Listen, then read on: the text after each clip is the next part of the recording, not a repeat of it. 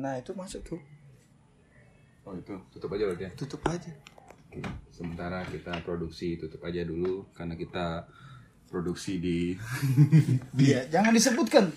di Di situlah pokoknya. di gorong-gorong di bawah kolong.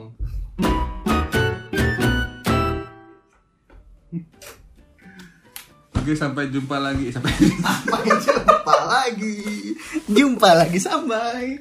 ya sampai jumpa lagi di dari tengah covid dari tengah podcast bersama Bella Nusantara dan Gedi Mahardika. ini kita ngebahas agak serius kan Kita bahas krisis. krisis dan kemajuan Maju, maju, yes. ya, jadi maju. krisis kemajuan Yes, Sense of crisis. ah jadi aku dapat dapat ide ini sebenarnya dari dari kehidupan dari kehidupan ini Oh iya iya iya iya. ya kan kehidupan ini adalah eh, cawan air yang buat kita refleksi gitu. Yang biasanya krisis aja sekarang krisis banget.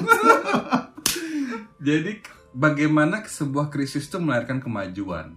Nah, kita ngebahas soal dasar dulu nih. Kau, em, kita dari sudut pandang kimia, Ois. Wow. Kau tahu nggak ada satu teori kimia yang mengatakan bahwa sebuah karbon itu bisa menjadi berlian apabila mendapatkan tekanan. Hmm. Itu teorinya loh ya. Nanti praktiknya kita nggak ngebahas itu. Tapi intinya adalah bahwa setiap karbon yang kita beri tekanan dalam arti krisis, dia akan menjadi berlian. Itu dari sudut pandang kimia. dari sudut pandang eh, filosofis. Nah, kau, kau, kau, kau mungkin bisa bantu aku. Kayaknya ada salah satu filsuf yang mengatakan bahwa orang yang gagal membunuhmu itu menguatkanmu. Itu Friedrich Nietzsche. Ya itu udah Friedrich Nietzsche bilang, Iya. it doesn't kill you. It Nah, doesn't kill you, it make you strong. make you strong artinya gini ya kalau it, it, it kill you ya udah selesai hidupmu gitu loh tapi ket- tapi ketika it doesn't kill you ketika kamu nggak mati kamu dibawa belur dipukul segala macam kamu kuat Iya. wah gini rasa dipukul banyak orang nah gitu artinya tekanan dan krisis itu pada akhirnya melahirkan kemajuan pengalaman dan seterusnya orang Jack Ma kemudian si kolonel KFC eh, si Mark Zuckerberg, Susi Pujastuti, Joko Widodo, semua orang-orang besar. Bahkan kalau di Bali itu yang aku tahu itu Pak Cok, tahu Pak Cok yang Krisna oleh-oleh. Pacok, tahu. Aku punya buku buku biografinya ya. Jadi di sana ditulis ternyata dia itu pernah tidur di pos satpam gitu. Kau pernah tidur di pos satpam nggak? Eh, Belum pernah kan? belum pernah teman. Ya udahlah. Maksudku Enggak maksudku gini. Maksudku gini, kalau dia dia aja pernah tidur di bawah satpam. Iya, aku iya. aku terus terang nggak pernah ya tidur di bawah satpam ya. Kalau tidur di emper tuku pernah, tapi itu kan bukan itu tidak lebih baik. Itu tidak lebih baik. maksudku maksudnya dia Iya, iya, tidur iya. karena memang kondisi ekonomi. Kalau aku kan tidur karena memang dalam perjalanan gitu loh. Dalam perjalanan dan kondisi ekonomi juga kan. Kalau bagus kan bisa sewa hotel. Iya iya. Tapi kan tidak dalam waktu lama. Nah, nah artinya gini, dia juga mendapatkan tekanan bertubi-tubi. Jadi aku akhirnya ny- menyadari bahwa setiap orang yang berhasil itu pasti dia mengalami krisis dan tekanan dalam hidupnya. Iya, iya. Nah, itu yang menyebabkan kenapa aku ang aku coba ngangkat ini. Nah, salah satunya yang pernah ada adalah bahwa kau masih ingat gak misalkan kita ngomongin soal perang dunia kedua. Hmm. Perang dunia kedua tuh kalau tidak salah kan perangnya antar ini ya. eh, Jerman, Jerman. Jerman sama ini kan. Nah, Jerman dengan dari perang dunia itu kan Aliansi. akhirnya lahir tentang UN kan, United Nation. oh, keren ujian nasional. Nggak artinya lahir tentang bagaimana rasa persatuan Hmm. akan bangsa-bangsa. Hmm. Itu kan suatu kemajuan. Internet coba kalau misalnya teman-teman pendengar ini orang IT ya, itu kan sebenarnya internet itu berasal dari militer, dari planet. Iya. Itu pun militer kan karena mungkin ada perang perang ya waktu itu kan tekanan juga gitu loh. Iya. Itu bagaimana misalkan konsep pengalengan makanan misalkan di di suatu negara itu akhirnya mereka berpikir terus bagaimana melahirkan inovasi-inovasi dalam tekanan. Iya nggak? Iya. Iya makanya sebenarnya krisis itu melahirkan kemajuan, Get. Harusnya. Bukan harusnya itu udah rumus alam kayaknya. Nah, balik lagi kita ngomong COVID-19 ini.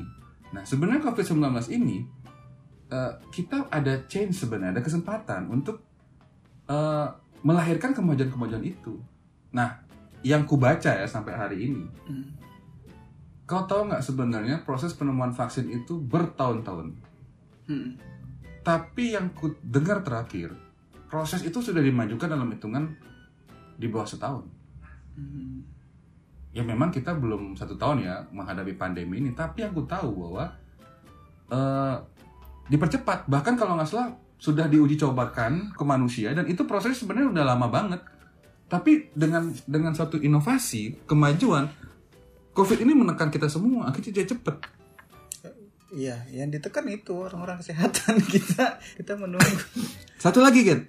Yang satu, kita ditekan juga akhirnya. Untuk apa? Misalkan eh, ditekan untuk benar-benar memperhatikan kesehatan. Seperti kau bilang kemarin di podcast sebelumnya, cuci tangan lah, pakai masker lah. Kita kan menekan diri kita dan sebenarnya itu kan bermanfaat demi kemajuan kita.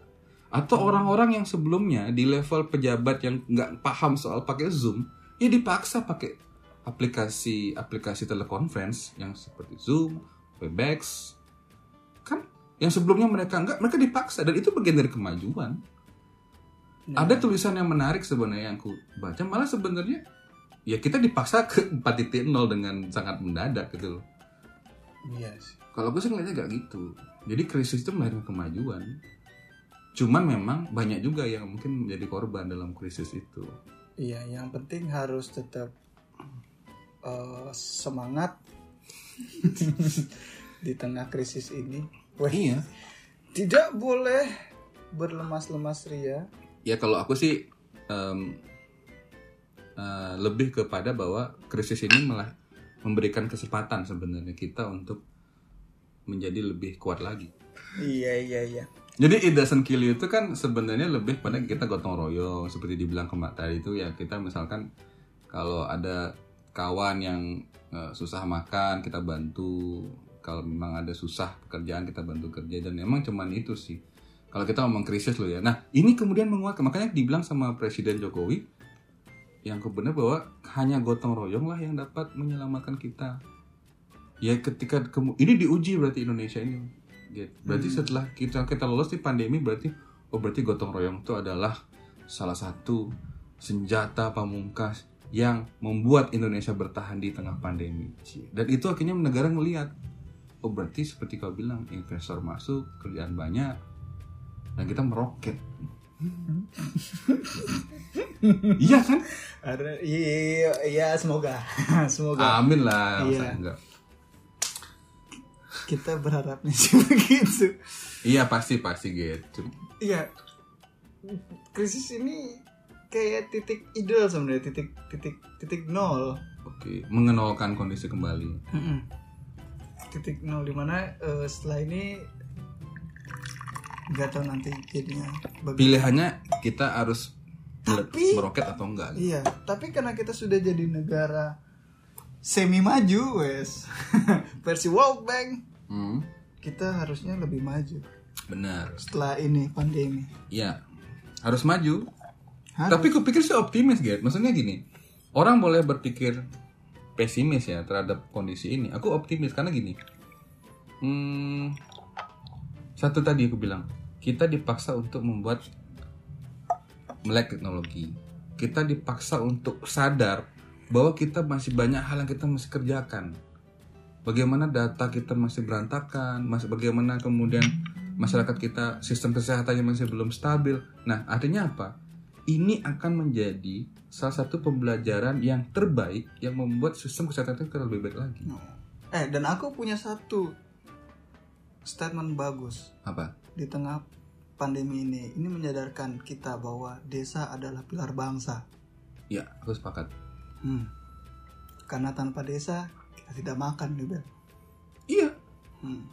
Nah, itu juga kesalahan. Makanya itu akhirnya meng- meng- menyadarkan kita bahwa kita harus memajukan desa. Hmm. Ya intinya kemajuan itu kerap kali dan biasanya dan pasti yang aku tahu bahkan aku bisa bilang pasti itu melahirkan kemajuan. Oke.